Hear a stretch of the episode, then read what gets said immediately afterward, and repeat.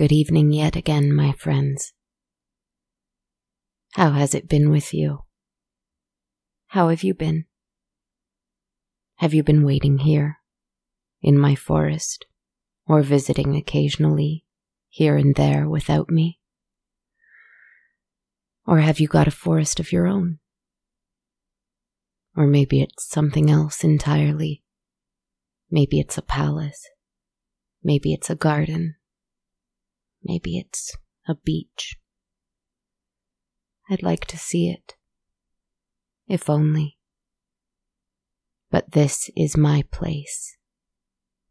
Covered in snow as it is, asleep and waiting for the sun to return. Watching the moon roll over the frozen lake. Resting until it is time to grow once more listening carefully for ghosts or spirits or creatures to whisper words of wisdom or want to it, within it.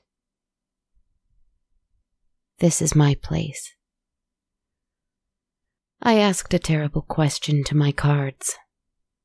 I don't know why. I think I've just felt so stuck, so empty so unhaunted. Ah, oh, what a curse. I wish I was haunted again. I wish I had stars in my eyes. I want to return to my magic, to my wild and willing and wilful heart. So I asked my cards, ah, foolish, foolish thing I am. How do I find myself again? To think they could possibly know the answer to such a thing. It is hardly a question. It is a decadent, self pitying lament. It is lack of work. It is unwillingness to search. But the searching is everything, isn't it?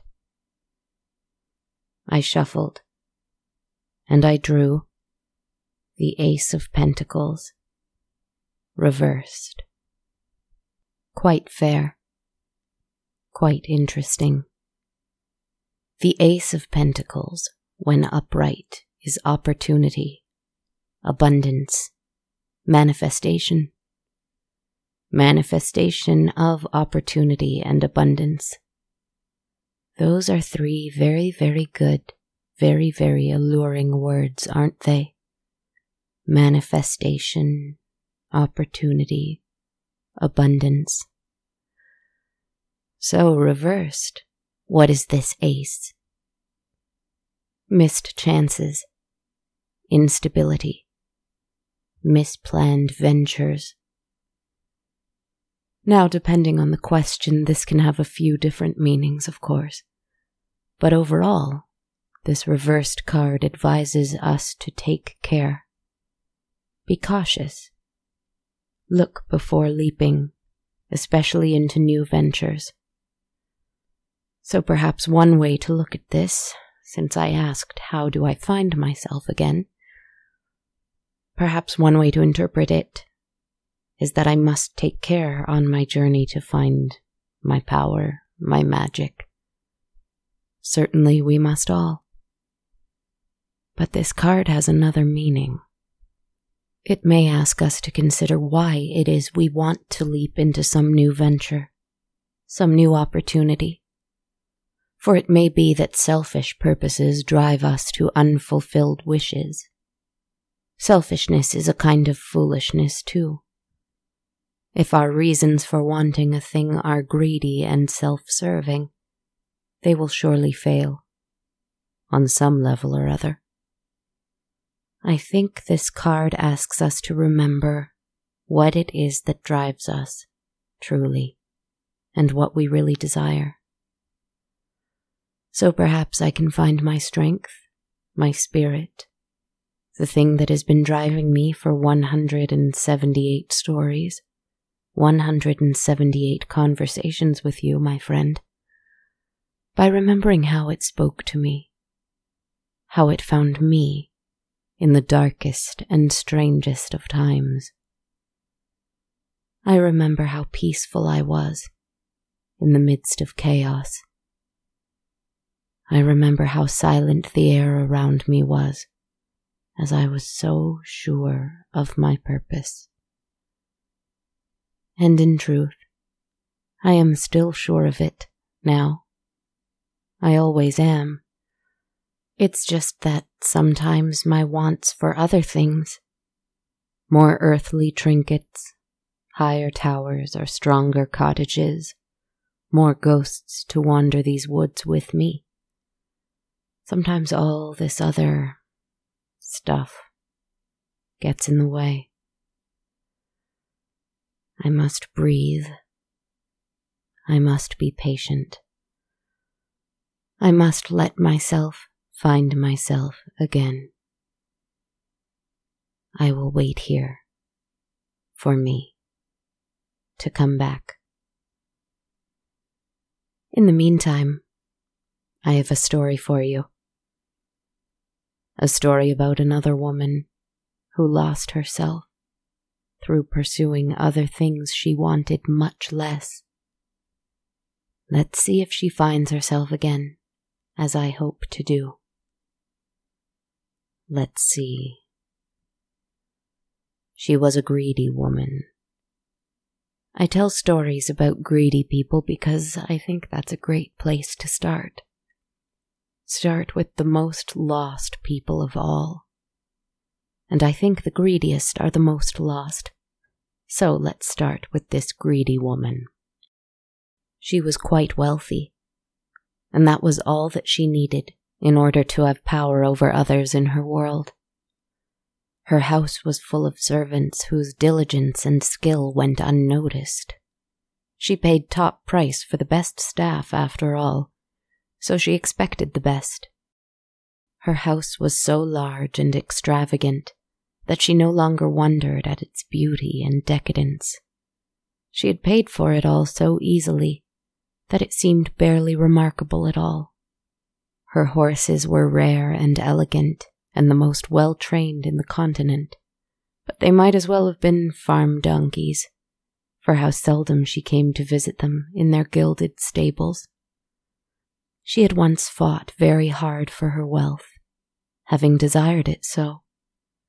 She worked, she clawed, she lied, she fought. But that was so long ago. Another person ago. In fact, she didn't remember anything before that. She wandered into a city with no belongings and no money, and where she had come from before that was a mystery, even to her. Her memory was gone. But good riddance. If it had left her with nothing, then her past wasn't worth remembering. All she knew after that was that she wanted to have things. Shining things. Golden, lovely things. Gemstones, riches, jewels, coins, pearls, silks, houses, horses, servants, all of it. She fought hard for it, and she got it. It's not worth discussing how, but it is worth mentioning that she had some kind of luck, some kind of good fortune, some kind of magic on her side. For all her greed, she seemed charmed somehow, and those she encountered bent to her will so easily. It only took time, and time she had in abundance. She had the gift of youth, of energy, and of patience. And she developed her charm indeed. Something in her eyes, something in her voice, something that tricked, that manipulated, that deceived, that conquered, surprisingly easily. All the great things she could have done with that if she had any other goal besides material gain. She never stopped to ask why she had such a gift. When one is fighting and clawing and working so very hard, one only has time for the doing of it. And that is why I am not judging her or criticizing her, not even when I call her greedy. Sometimes people become what they feel they need to become to survive. And so it was with her, for a time. But then there always comes another time, whether it is in famine or in feast, when one ought to pause, recalibrate, recenter, find oneself again. She refused. So, one night, something came and found her. She was in her soft, fine bed, twisting and turning, unable to sleep for the hollow want in her soul. There were no candles lit in her room, but the way the waning moon was shining in through her window, illuminating the dust made it seem that it was brightly lit by dozens of little silver fireflies. She heard something at the window, a kind of buzzing, a little pecking, something small, almost like a needle tapping against the glass. She stood and went to the window and she couldn't tell exactly what it was. But its wings were beating so quickly, and the sound it made was so musical and full of vibration, that she thought it must be a hummingbird. A hummingbird, visiting her in the middle of the night, so high up and so far from the flowers. It wanted to come in for the first time in years, the wealthy woman felt wonder and a little hint of something else, something a little dangerous and curious. So she opened the window. The thing flew at her immediately, directly at her face, and she held her hands up to defend herself. A swirl of feathers and dust and vibration all around her overtook her, the moonlight growing and sparkling and the room changing, growing. But the room was not growing.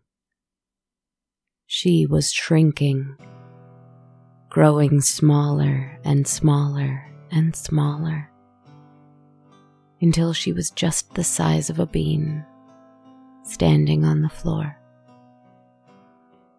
little heart racing, pounding, and she screamed.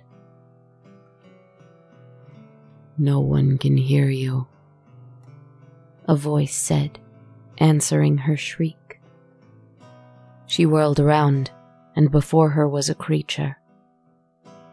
He wore robes of a shimmering, dark green. They went up to his neck and trailed behind him on the floor which meant they must be quite long, for he hovered above the ground. This was because he had two huge wings, covered in feathers of that strange, shining green, the iridescent green of a hummingbird's wings. They beat so rapidly they seemed to be moving not at all. And this was slow for them, for he wasn't traveling. He was standing still, watching her.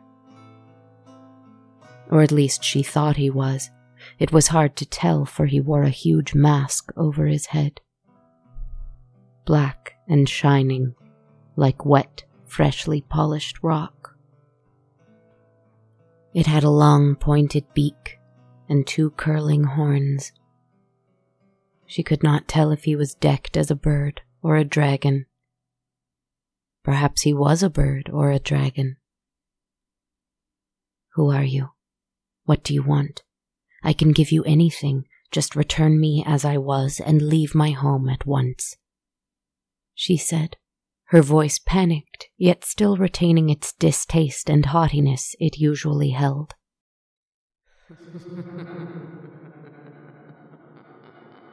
the creature laughed at her.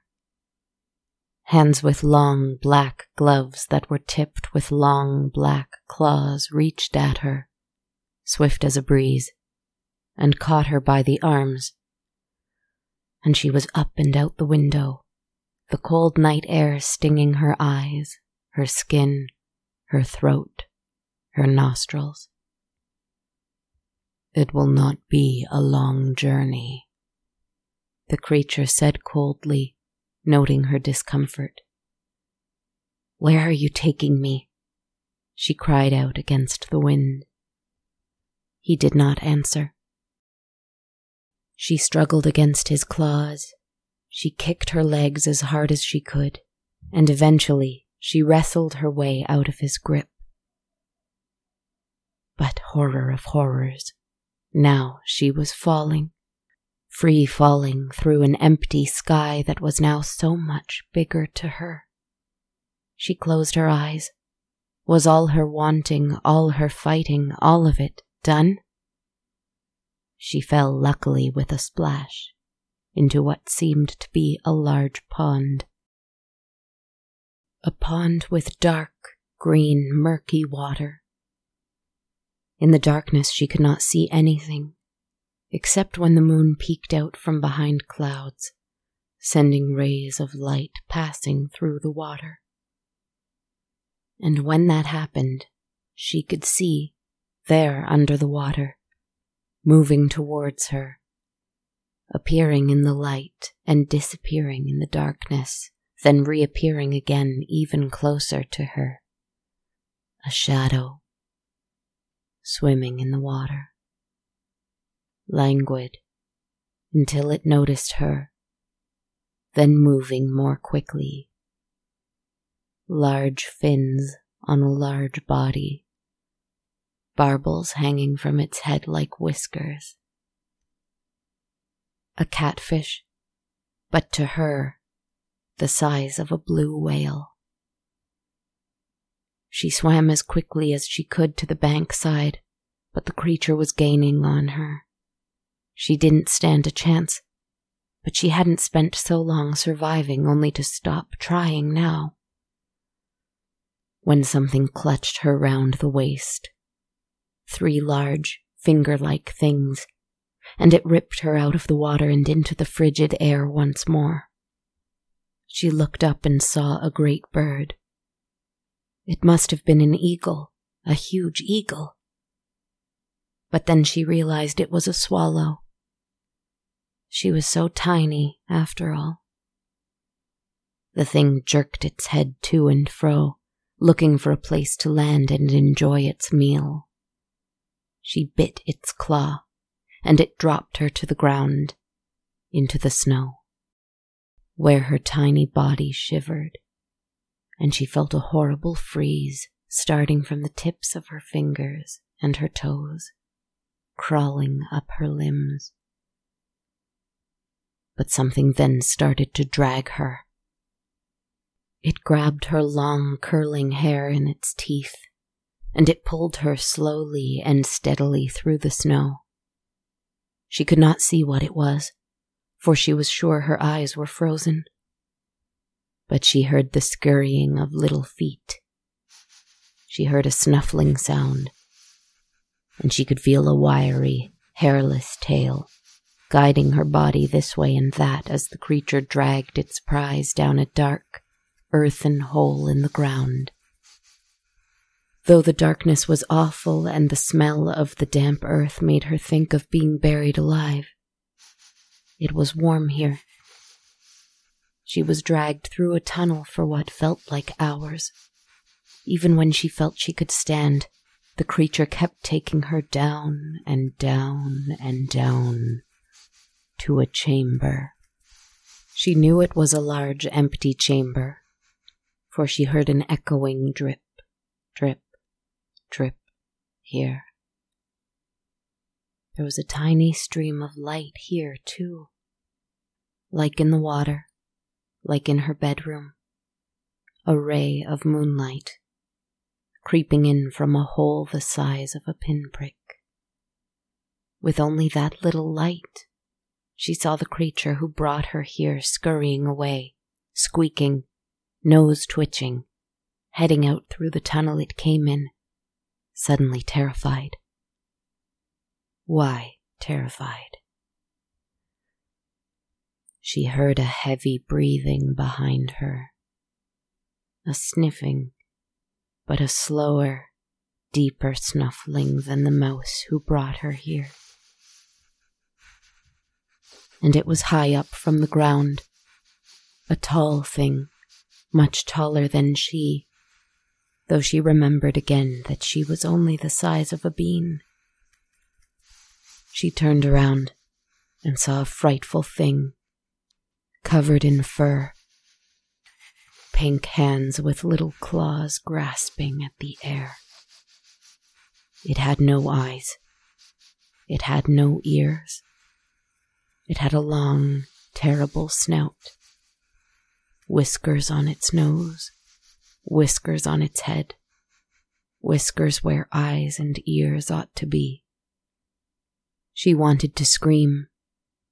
She almost screamed. But something in the back of her mind told her, It cannot see you.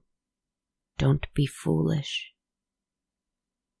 It leaned in, right to her face, sniffling but unable to find her somehow. Perhaps it was all the expensive perfume. Perhaps it disoriented the thing. Perhaps it was the smell of the mouse, the smell of the swallow, the smell of the pond. But it did not attack. She was distracted for a moment by something sparkling. A little bit of light a reflection of that little moonbeam, only it was red. And then a little bit of blue, and a bit of gold, and green. This place was full of jewels, of treasure. Did this mole even know what it had? They're beautiful. She couldn't help but whisper, looking at the jewels. After all, greed was her weakness, and she was dazzled by these jewels. Surprisingly, unlike every other animal she had encountered so far, the mole growled. If you remain here with me, if you stay with me, and sing to me and comb my whiskers, then they are yours. She gave it one night. She stayed with him. She sang to him. She combed his whiskers. That was only the price she paid to stay in this chamber, though. She really spent her time staring at the twinkling gold, the sparkling diamonds, the depth of the rubies. She was dazzled at first, and she wanted them. But after a few hours, their size and magnificence began to grow boring. Why so? she asked herself. Gems and trinkets this size would have made me swoon before. Was this not what I wanted? And then she realized it. It was not the gems she loved. It was not the riches that she truly wanted. It wasn't even the comfort and the security that they brought with them. It was the fighting. It was the clawing it was even the lying and the tricking and the. the utter mischief of it all. She felt something in that moment, in her spine, or rather on either sides of it. A horrible pain, a burning kind of itch. She had remembered. She remembered it all. Everything. Everything from before the moment when she arrived in that city with nothing to her name. She had once had wings of her own.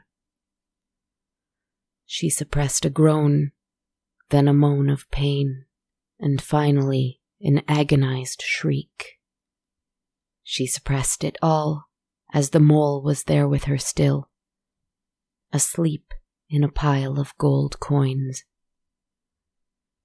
Tears streamed down her face as hollow bones grew very slowly from her back. It took hours. Hours of that bone growing, the skin stretching, the feathers pushing themselves forth. But she soon had a pair of iridescent green wings of her own. Though blood poured down her back, and though she thought she might go mad from the pain, there they were she thought about killing the mole for fun. She thought about stealing his treasures. She thought about tying him up and mocking him. But he had, after all, kept her warm and safe for a night, and asked only for a little companionship.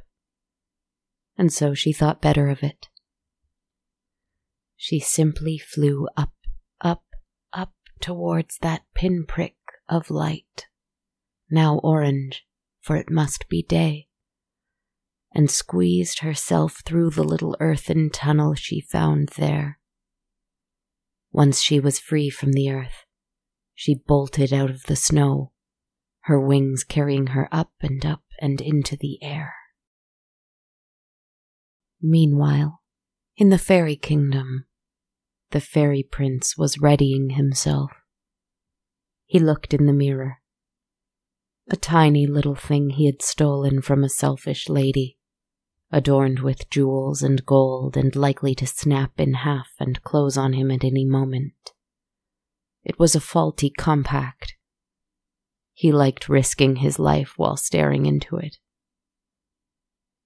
While his princess from long ago had the terrible disease of greed for shining things, he had his own ailment, and that was danger.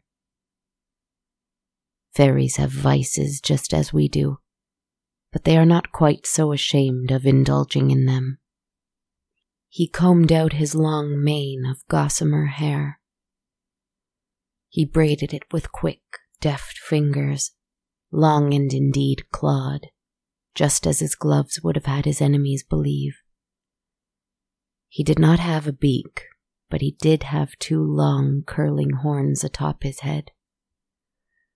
He was beautiful, with eyes the same green as his armor, a thin mouth that gave away his age, despite his smooth, immortal face, because of its cruelty and indifference. But it somehow made him all the more beautiful, that flaw, that rot. The thing he was not telling himself was that he was grieving her loss for the third time. First, when she was lost to the fairy world, seduced by the big world, by the big city.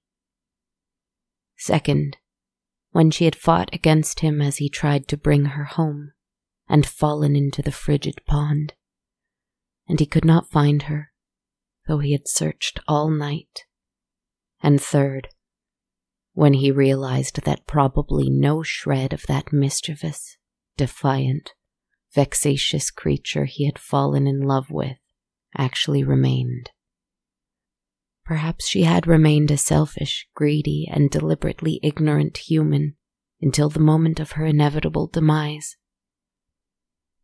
That is what hurt him the most. He was not admitting any of this to himself. He was a fool for trying to find her and bring her back in the first place.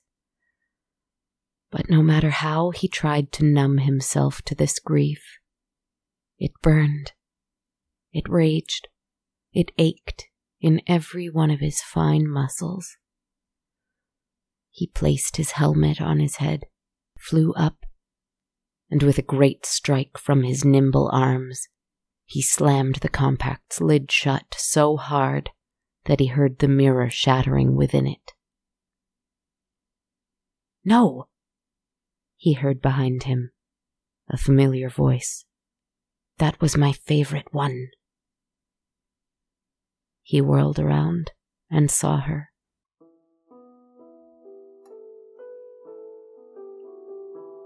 His palace was made of fine spider web, intricately knit together in lovely, ancient patterns. And the web was adorned with little flowers, little shards of colorful glass harvested from the human world, little pieces of crystal torn from the earth. It spanned one huge tree's entire network of branches, and all of the fairy kingdom lived here. She had found it so easily. She had remembered all of it. The last time she was here, she had been young, adventurous, naive, and dressed resplendently in silver fairy finery. But here she was now, mature, hardened, just as her prince was, in spirit if not in form, for she realized now that she too was immortal. Eyes haunted and a little frenzied from a night underground, enduring the worst pain of her life for hours and hours and hours. She hovered off the ground as he did, her wings beating their strange rhythm, still getting used to them, newborn as they were. Her blood still poured forth from her back, down her legs, down her toes, dripping wherever she went. Her mouth was not like his, it did not give away her age with sternness, cruelty, or grief. She smiled, and she looked childlike in her glee. I was born from the heart of a flower, she said, as though telling him the story of her life to make it true once more. And here in the fairy kingdom I grew here in the fairy kingdom, I grew to love all that glittered. But more than that, I grew to love to trick foolish humans from their silly things. Things, things, things, shiny or dull, paper or coin, things only. I got lost, lost, lost in all those things. My love. He stood across from her, shaking and in awe of this monstrous form. And because he loved danger, he was never more in love with her. I tried to bring you back. I thought I'd lost you, he whispered. You were wrong to undo my choice. She snapped at him, face flashing in rage for a moment then subsiding once more to calm mischief. But look at what an adventure it gave me. She considered going back. Her heart ached at the thought of all those riches, all those gems, all those silks, paintings, treasures, horses, etc., etc., etc., in her home. Her huge estate she had spent so much money on so much money, but she found she did not want it. The joy was in the taking, the conniving, the fighting, and the clawing. She had forgotten that. Though it took a good deal of effort and her entire body, she took a quill and a little ink made of charcoal one night, and with the help of her fairy prince, she wrote a letter in her hand to all who worked under her roof. The house is yours now. Do with it what you will. But just know that there is trouble here, within the walls. That is the price. She signed her name, and with her love, both of them in green and black armor to shield them from the winter wind. They returned to her house one last time. They left the letter in the housekeeper's chamber in the dead of night. An older woman, wise in the ways of the Fae. The ex mistress of the house had never known that, of course, but now that she was one once more, she noticed all the signs the little window sill offerings, the right flowers in the right places, the iron horseshoe above her bedroom door. They left the letter with her. And when she found it, she looked around, frightened, not knowing how her mistress had come in and out of here as she slept. Then her breath caught in her throat. As the two candles lit on either side of the room went out, both at once, and she heard the strangest kind of humming, a vibrating sound, and the dragging of a pen against paper. Then it stopped, and she heard the wings grow louder. Then little echoing sounds of faint laughter as something went out the open window.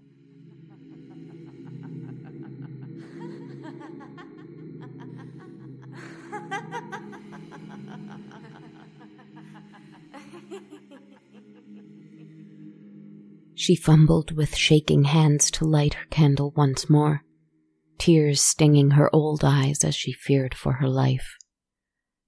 She had always been told to beware the Fae.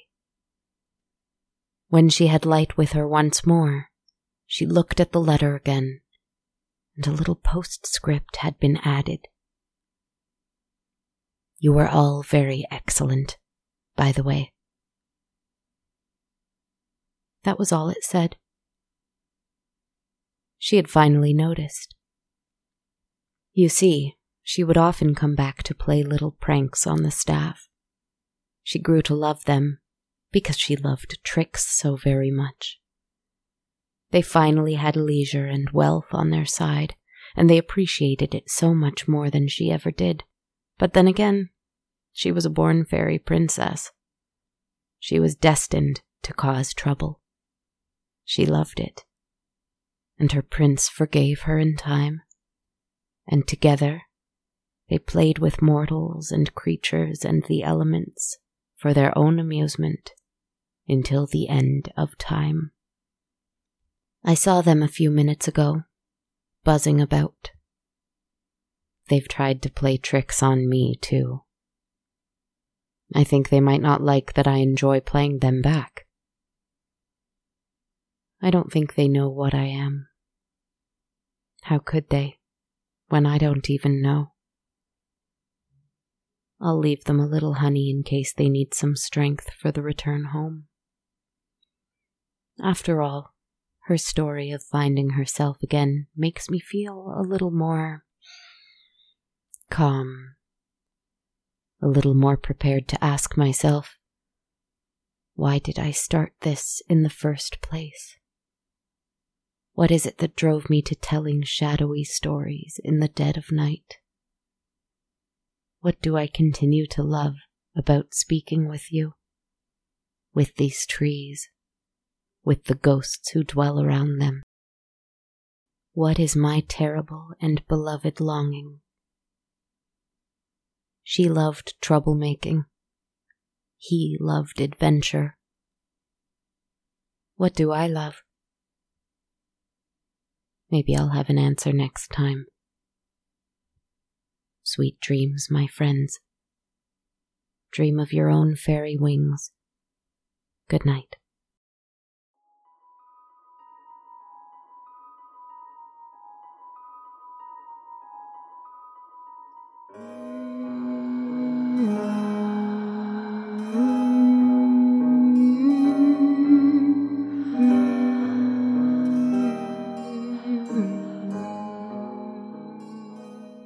Everybody. This is Kristen Zaza here, your writer, host, narrator, composer, all the voices, editor, podcaster, etc.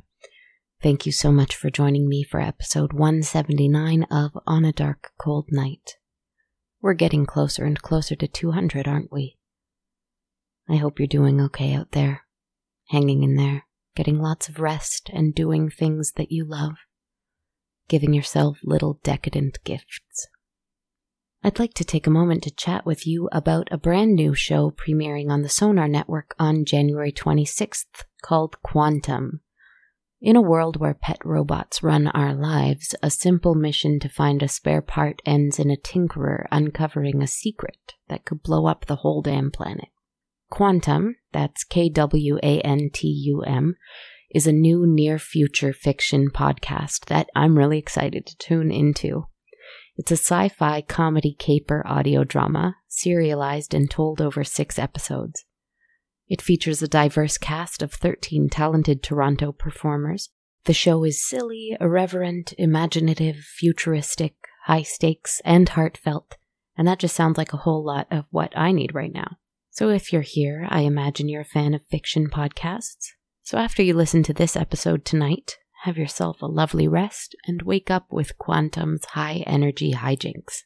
Again, the show premieres January 26th, which is incidentally the day this episode is released, so you can and absolutely should go check it out. You can find it at thesonarnetwork.com or on your favorite podcast app just by searching Kwantum, K W A N T U M. Thank you so much, friends. Next up, I'd like to send my thanks to everyone who supports On a Dark Cold Night on Patreon. I'm so grateful for my patron support. Thank you, my friends.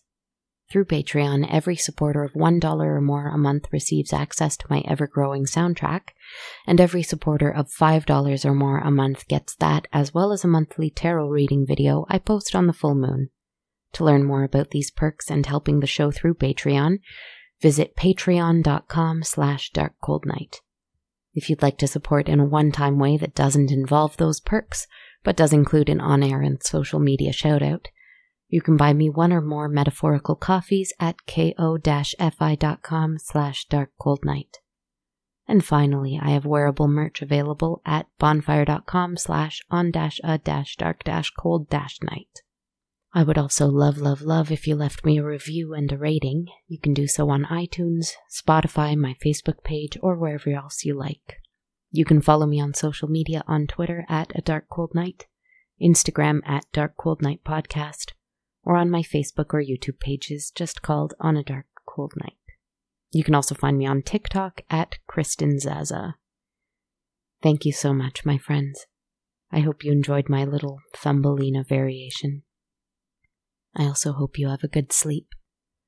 And if you feel a little lost, like I do, I hope you find yourself again soon. Foolish statement as that is, I asked it, and I'm processing it but sometimes I think there is a lot of fun to be had in the finding anyway. With that wish, I'll say one last time for tonight. Good night, my friends.